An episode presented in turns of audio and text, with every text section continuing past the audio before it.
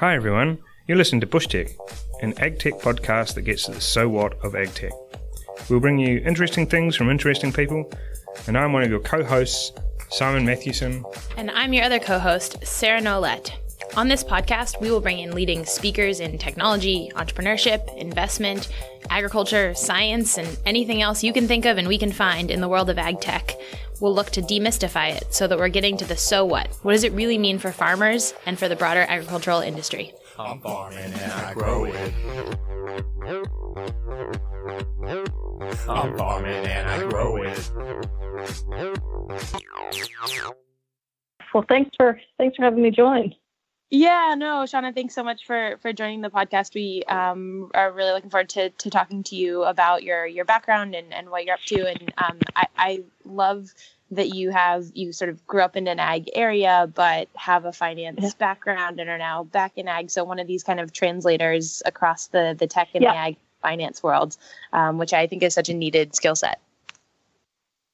Well, I'm happy to happy to share that with uh, with you guys as well. So yeah, so maybe start with a little bit of an overview of, of that background um, and how you've kind of gone from okay.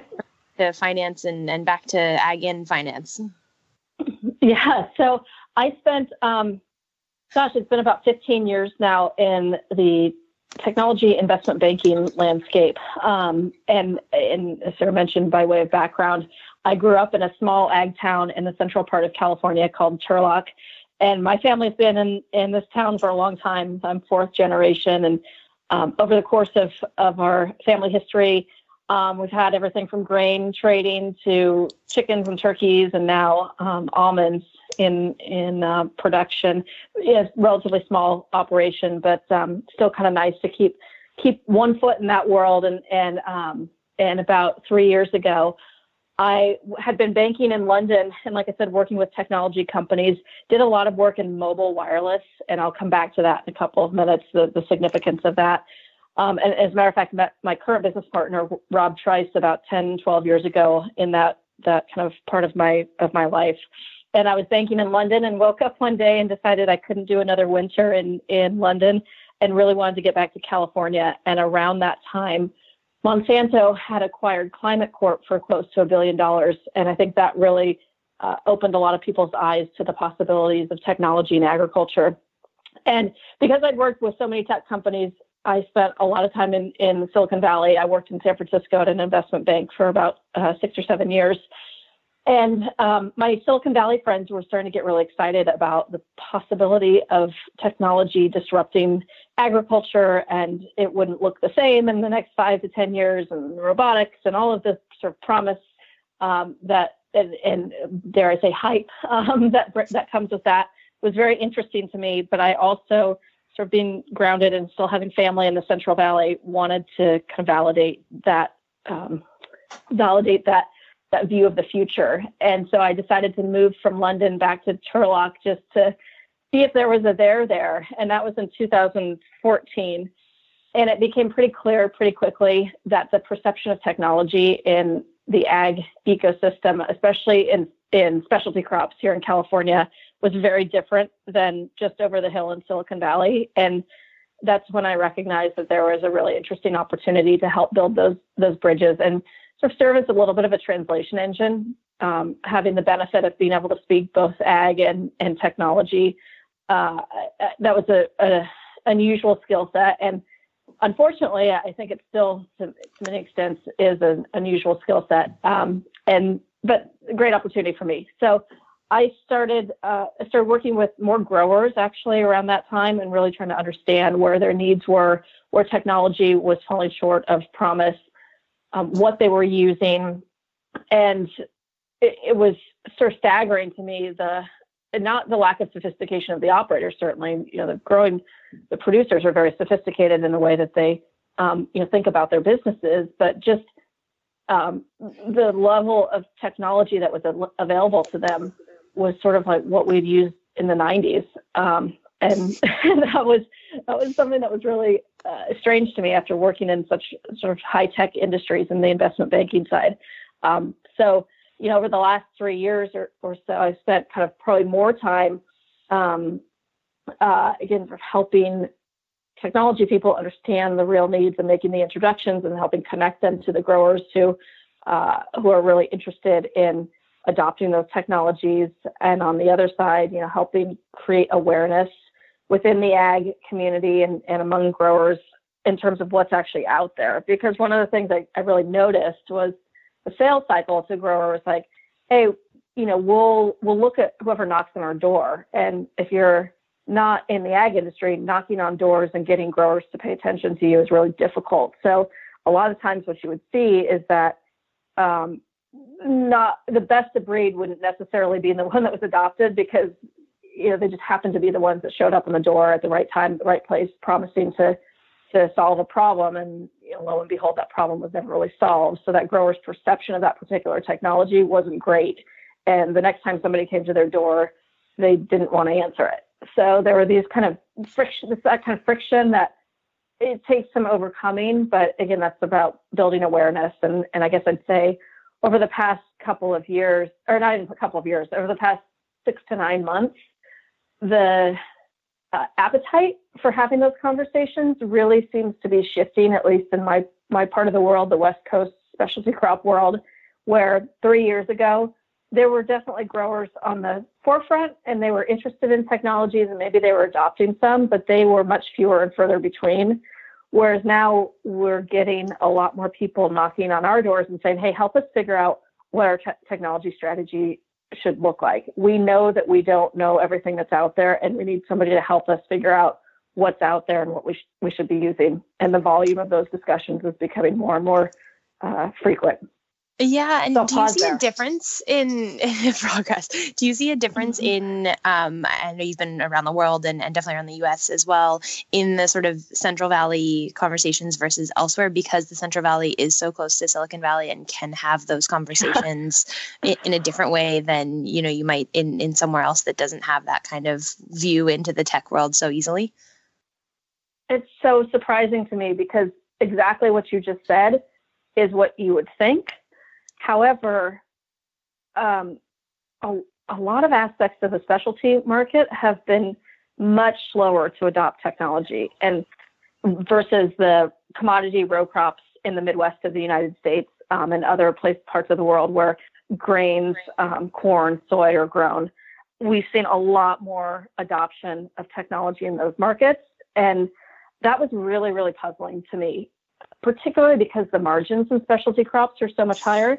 So you would think that there's more capital to spend on um, on technology and and robotics and automation, and it just doesn't didn't seem to be happening. And I think one of the reasons, one of the big reasons, is fundamentally the size of those markets.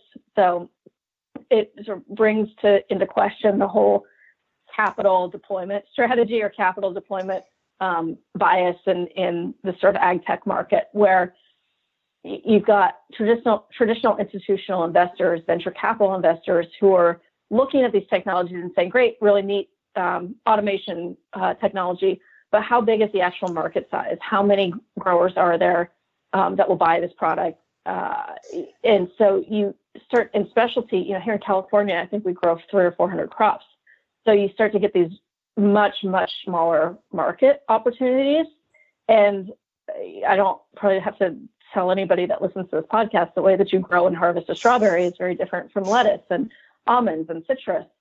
Um, and so the overlap between those technologies is, doesn't isn't hasn't really been great. And so consequently, you have startups chasing these markets, but there's not enough capital to fund those because they don't recognize a large enough market opportunity.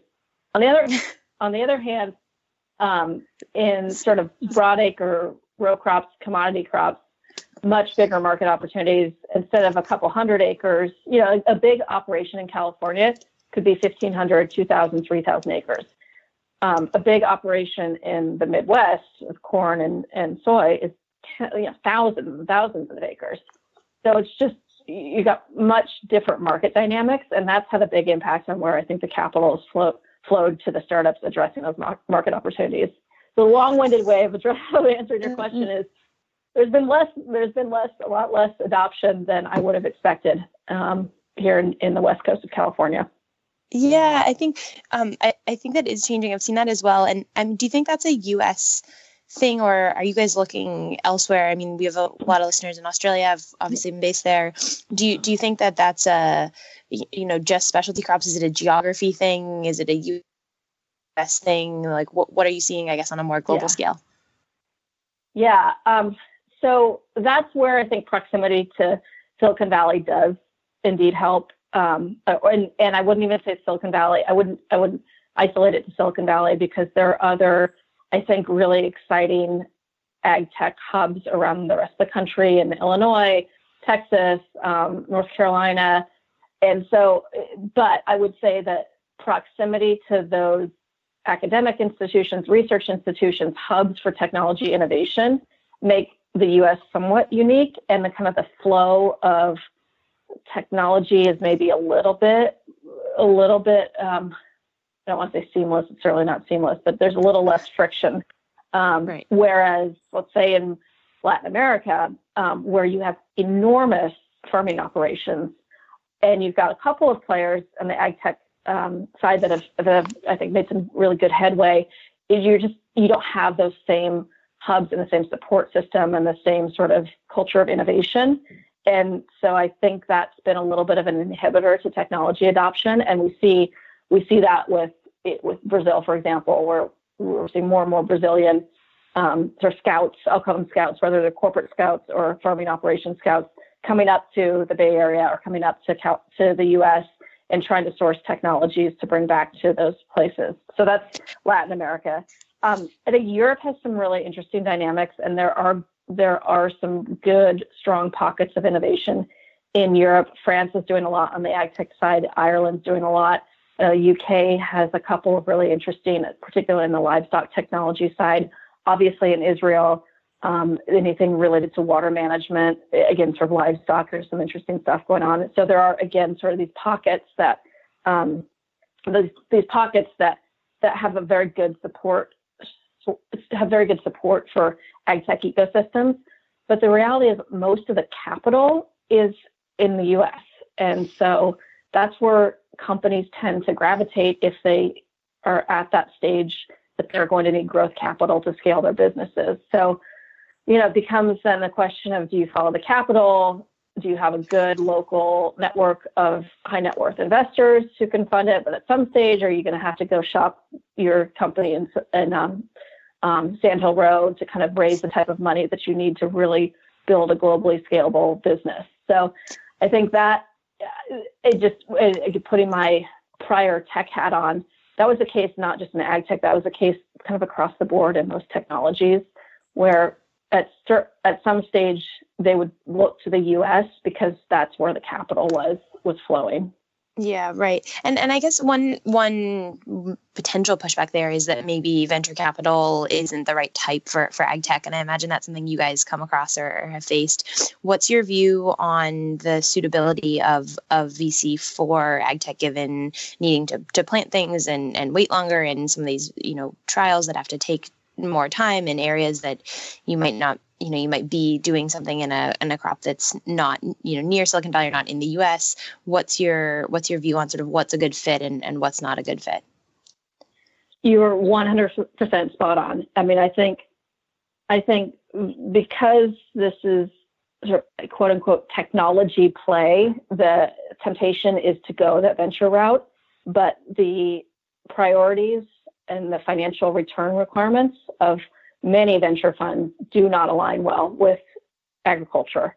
Um, and so that's something that I think, even if you look at what's happening in the ag tech landscape now, we're feeling that play itself out, right? There was a lot of excitement in 2015, um, 2016, where big dollars were pouring into, um, especially infield technologies and there maybe wasn't a full appreciation for the sales cycle of selling products into um, agriculture and to directly to growers. Um, there wasn't a full appreciation for, you know, look, in most cases, you have one harvest a year, and it's one chance to kind of pull your technology such that it um, you know, it, it does what it promises to do. And you got your one harvest, and that's your data point, and you have to wait until next year. Of course, there's some faster turn row crops like lettuce and things like that, where you get a few more chances. and in dairy, you get a you get a chance a couple times a day. But but you know, for the most part, I think um, the venture community said, "Uh oh, this is taking a lot longer and it's a lot more complicated than we expected." And consequently, now I think you've seen a lot of sort of that capital drying up for those earlier stage companies who were maybe depending on um, having that readily available so that they could prove out their business model and start to um, really sort of scale into a sustainable business. Now that capital is no longer there, and those companies are sort of left um, out in the desert. You know, there have certainly there are financings that are still taking place, and they're getting they're larger and larger financing. So you're kind of having a separation in the market there. But to your point, Sarah, um, I think it's really made people uh, look around and say, is this the right type of capital for these business models?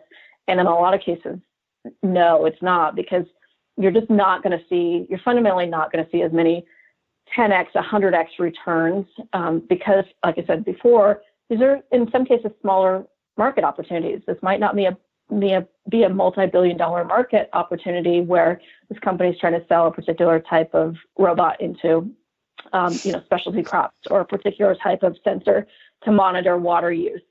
Um, yeah, yeah. it might be a multi-hundred million dollar one but not a billion dollar one and so I, mean you're now on the investment side as well actually you know making making investments in the space through through better food ventures. So what is a good fit for you guys? Are, are you looking for that kind of 10x return as a traditional vc or do you take a different approach? And and if you are then what what is a good fit? How you know should companies know that yeah. they that they could go to you and that that would be a good option? Yeah, so I mean, we're we're in the midst of fundraising now. We've already done 13 investments to date, and I think one of one of our big um, one of the themes that we really stay focused on is capital efficiency and very much understanding um, the customer acquisition model and, sort of how you scale that. So, are you trying to sell something directly to a grower, or are you able to work through the channel, um, retailers or other input providers to sort of uh, get more bang for your for your marketing, sales and marketing dollar? So, we're really looking at those fundamentals very, very closely. Um, I think I like to think that we've got a good pulse on the market. I cover about oh, 1,500 or so ag tech companies um, with, with sort of the market mapping work that I do. And you know, so so on one hand, I think we're very disciplined about that capital efficiency model and how we look at at the routes to market. On the other hand, in our fundraising efforts, we are really, really trying to be conscious about um, aligning our LPs' interests with the realities of this market. So we're raising a $30 million fund, and the reason we're not raising a $300 million fund is because we feel like that's kind of where the market is right now um, in terms of, of opportunities that we can achieve the ty- types of returns that, that we think are reasonable in this market. The other thing we're doing is also um, fundraising from, from folks that we think have that kind of more patient capital um, and maybe a little bit sort of uh, a little bit different return objectives than maybe some of the traditional LPs that you would find in venture capital portfolios that are investing in consumer technologies or investing in um, enterprise software or, or, communications models. So it's just it's about finding the right investors um, for these for these transactions. And I think even when you're talking to angel investors, um, you know, it's very tempting to uh, get sort of to have farmers invest in the technologies, and I think there's 100% a place for that, and I want to see more of that. But I also think it's really important for companies to manage those expectations because in a lot of cases, you know, growers are used to investing in dirt or iron, and they're sort of more cash flow based models versus uh, I would call it value creation models where you know you're not going to see anything for 10 years and you might you know forget forget about the money that you put into that company but in 10 years you know, that could be your 10x return. So just making sure that you're really educating um, or the investor is really educated in terms of what it is and what it is not, I think is, is extremely important. And and how's the capital raise going? Like, are, are, is the sort of excitement around ag that I think those of us in the space feel all the time something yeah. that you're seeing from the investment community as well? We are. You know, the exciting part about this is even it's some days it feels like I've been doing this forever, and other days it feels like this has been a world whirlwind. But um, in the kind of four years that I've really been sort of heads down focusing on this um, pretty exclusively, I, I, mentioned it before, but in the last year, the number of people starting to lean in and say, "Hey, this isn't a fa- this isn't a fad." You know, this, this sort of the, the intersection of technology and agriculture is is something that is very much here to stay, and people are starting to rethink their organizations. People are definitely rethinking their operations. How do they staff them? Um, how can they leverage technology to reduce their risk? I think risk is one of the big topics that, if you're outside of the industry, it might not resonate quite as much. But if you're within the ag industry, food and ag, and thinking about your supply chain risk, thinking about your resource management risk, you're thinking about all of these things that can be significantly um, managed through technologies. Uh, you just are smarter about your your sort of exposure in your business. Those are the levers that people are starting to say, "Oh yeah, okay, we need to we need to be investing in in um, either companies or people who can identify and, and diligence those companies on our behalf." So I'm I'm pleased to say that the fundraising is, is going well. You know, it's, it's uh, it always takes time, but it's going well, and the and the timing for us feels right now um, because of our story, because of kind of our. I think we've got a, a pretty interesting um, uh, position with sort of me in the Central Valley covering all things ag tech, and then our partner Britta Rosenheim, uh, based out of out of Manhattan, covering all things food tech, and then Michael Rose and, and Rob Trice, who are really seasoned um, corporate executives and, and, corporate venture guys. So we've got a nice mix, I think, that gives us great deal flow and um, and sort of a thoughtful approach because we're well, at least I can speak for myself here in, in the central part of California. I'm kind of on the ground, um, really understanding where the challenges are, and then I can match that up to, to kind of the companies that we're seeing come through the pipeline. Yeah, I mean, I've loved um, y- how you guys do do that kind of like boots on the ground work in, in the conferences you run, but in the you know getting out in different areas and doing the market map and adding value to the ecosystem. So I think it's a really um, sort of friendly model in the sense of trying to build this space and increase awareness around it. So I've really appreciated seeing that from you guys and, and working on a bit of it with you. Um, I wanted to ask just you personally, do you ever find yourself wanting to be on the entrepreneur side? Like, do you do you get the itch to start one of these companies and and, and jump ship? Uh, no. it's really hard. I have a tremendous amount of respect for the companies that we that we work with and we invest in, and boy, um, the heartbreak and the you know the ups and downs are. I just I don't know if I could do it. I love helping them, but boy, I don't know if I could sit in their in their shoes. Um, having said that, I actually have had a had a couple of um, a couple of, of opportunities to be a part of, of the kind of the, more of the operation side. And I've, I've enjoyed them very, very much, but all roads keep leading back to sort of financial lens for me. Uh, and, and at some point, I guess in your career, you kind of, uh, you kind of say, okay, the world's trying to tell me something. I should, I should respond accordingly. So I am extremely grateful. I had a, a brief stint um, co-founding a wine importing business looking at um, uh, Argentine wines at the time, and the portfolio has grown since then. And that was back during the 2008 2009 period when investment banking all but dried up because, as we all know, there was a little bit of a capital crisis around the world.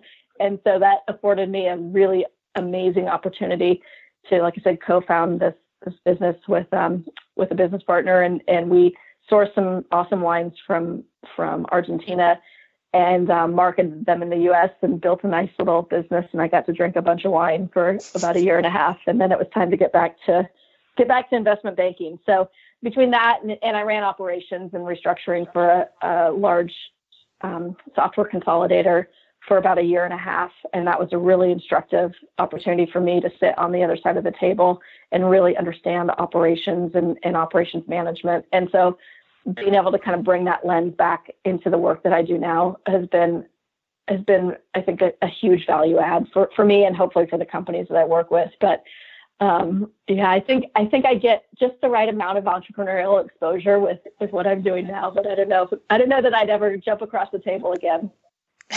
well, never say never, I suppose. But but yeah, that sounds never like say you, never. Exactly. you exactly. found the part where you like. I guess just in the market, you um, and we've emailed back and forth a little bit recently on on dairy tech and on livestock. What are areas that you're excited about, or that you guys at, at Better Food are excited about in terms of investing? Like where where's uh, somewhere that you think people should should be looking, or maybe areas where they they shouldn't be looking? Yeah, great question. So I am going to do a little plug for livestock tech because I've just spent about the last three or four months doing a really deep dive. And it, it actually started off with a collaboration with the Innovation Center for U.S. Dairy, uh, some conversations with them, and just talking about how dairy technology was perceived, where the adoption curve is in dairy technology, where what's working, what's not working, and it led to this really intriguing deep dive where I, I've done dozens of interviews with producers and folks in the support network around the dairy complex. I'll use broadly livestock technology, but this kind of ended up going more in the direction of dairy technology. Um, but it, it uh, I came up with about 120 companies. Um, and and take a step back. So my coverage area it, within the ag tech landscape is sort of in field and post harvest. So in field automation, robotics, sensors, imagery, um, you know, sort of anything that hardware, software applications that are used in the field, and then post harvest, supply chain logistics, um, B2B marketplaces, trading and finance technology. So everything that kind of runs into about distribution. And then my partner, Britta Rosenheim, picks up at the distribution point and covers all things consumer facing in, in food technology. So food media, meal delivery kits, restaurant technology, um, sort of anything consumer facing. So with that as a backdrop, my livestock technology landscape uh, uh, overview was really, you know, what are people using within the dairy complex up until about the milk parlor. Um, and then from that point, you know, the processing side, I didn't get into that. And I didn't really get into the genetics too deeply um, or nutrients or additives. So that's kind of the, the backdrop of, of what I was focused on. But I was fascinated by, so on one hand, dairy technology, livestock technology faces the same sort of uh, infrastructure challenges that we see in the rest of agriculture, you know, lack of data standards, um, no common operating system, a lot of fragmentation, et cetera, et cetera. But on the other hand, what I guess I at some level I knew this, I just didn't put the pieces together. The level of technology in the dairy complex has been pretty pretty advanced. You know, if you compare it to other parts of even you know, something like wearables, that's been around for quite some time. Robotics in the dairy in the milk parlor have have been around. So, you know, dairy technology is the dairymen are, and, and dairy producers, I think, are very much open to technology that works and that drives some value, of course. But it's a it's maybe not as as challenging of a sale. Um, the other thing that I, I found really sort of intriguing about dairy technology is, and again, sort of lack of better words, its ability to one a technology company's ability to A/B test. I mean, you're getting two or three milkings a day, you know, 365 days a year, and so to the extent you can fine tune your technologies, you know, if they're if they're measuring different things and um, and the sort of dairy workflow, you've got much more chances to understand how a tweak here or tweak there might impact um, the performance of your technology. So I think that's something that was really interesting. And then the other thing is just the size of the market. You know, I talked about in specialty, you've got these very small fragmented markets and it's hard to attract capital and, and sort of companies to focus on them. Dairy is huge. Um, and by and large, you know, there are different ways that people run their operations, certainly, but the kind of basics, basic workflow is fairly similar where, you know, wherever you are in, in the world. So um, I think those are things that people should consider when they're looking at opportunities in this broader ag tech landscape, whether you're an investor or an entrepreneur that's looking for some white space. Um, I think that there are that that's maybe a, a, part of the market that's been overlooked. So I'm I'm excited and interested about around that right now. I am particularly interested in some of the categories of post harvest and supply chain analytics um, we kind of had traceability 1.0, I think, uh, some years back, and, and the next generation of food safety tracking and tracing is is some, is interesting.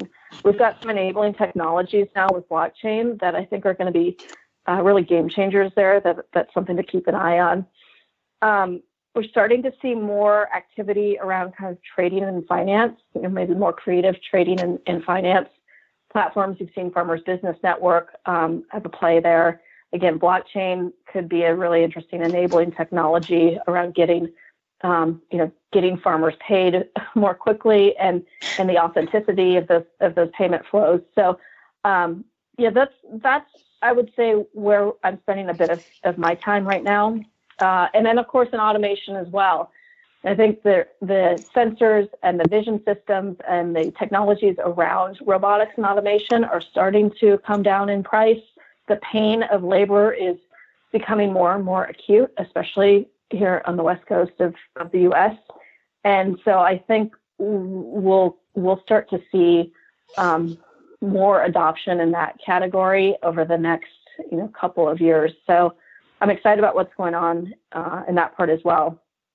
Awesome. Look, I think that's so that's such a um, two things there. One, the view on actual spaces and, and where to be looking and then the concept of white space, but also how you think about that in terms of the iterations you can get, in terms of the size of the market, in terms of willingness to adopt and sort of tech saturation and tech familiarity. I think those are really like to you in the investment world obvious in how you think about the space, but not really lenses that I hear put on opportunities and, and really how to think about this space very frequently. So I think that's a really important insight for both entrepreneurs and, and investors uh, and then probably farmers to be thinking about as well in terms of what they're what they're going to see and experience. So uh, and, and I love that it's such a positive view that there are so many opportunities uh, in in the space. So I think we might we might leave it there, Seana. I, I really appreciate you coming on the, the podcast and sharing both your personal background and, and what you guys are up to and, and some opportunities in this space. I think it's it's really exciting and I love what you guys have been doing. Where can people find more about about what you've been doing, some of the the market maps and, and investments? Where should they be looking to to learn more? Yeah, so um, our investment uh, fund is called Better Food Ventures. Uh, like I said, we're currently in the fundraising process now, but you can check out our, our existing portfolio betterfoodventures.com. And then the landscape maps are available at the Mixing Bowl Hub, uh, or sorry, Mixing Bowl Hub. And that is both the, the ag tech landscape and the food tech landscape. And we've got an event coming up in New York on March 22nd, Forbes Mixing Bowl, Mixing Bowl NYC. And I'm going to be rolling out the livestock technology landscape um, and doing kind of a cool panel around that in that event. So look for the livestock tech landscape after the 22nd um, on, on mixingbowlhub.com. We also publish them through Forbes.com. So I know I've thrown a lot of dot .coms out, but uh, those are the places you can find find our information. Fantastic. Well, thanks again so much, Anna, and look forward to learning more about livestock in, in a couple weeks. awesome. Thanks, guys. Thank you for listening to the Bush Tech Podcast. We'd love to hear what you think. If you have feedback, suggestions for future guests, or technologies or topics you want us to cover, you can find us at bushtechpodcast.com.au. I hope you found it enjoyable. Until next time, see ya. See ya.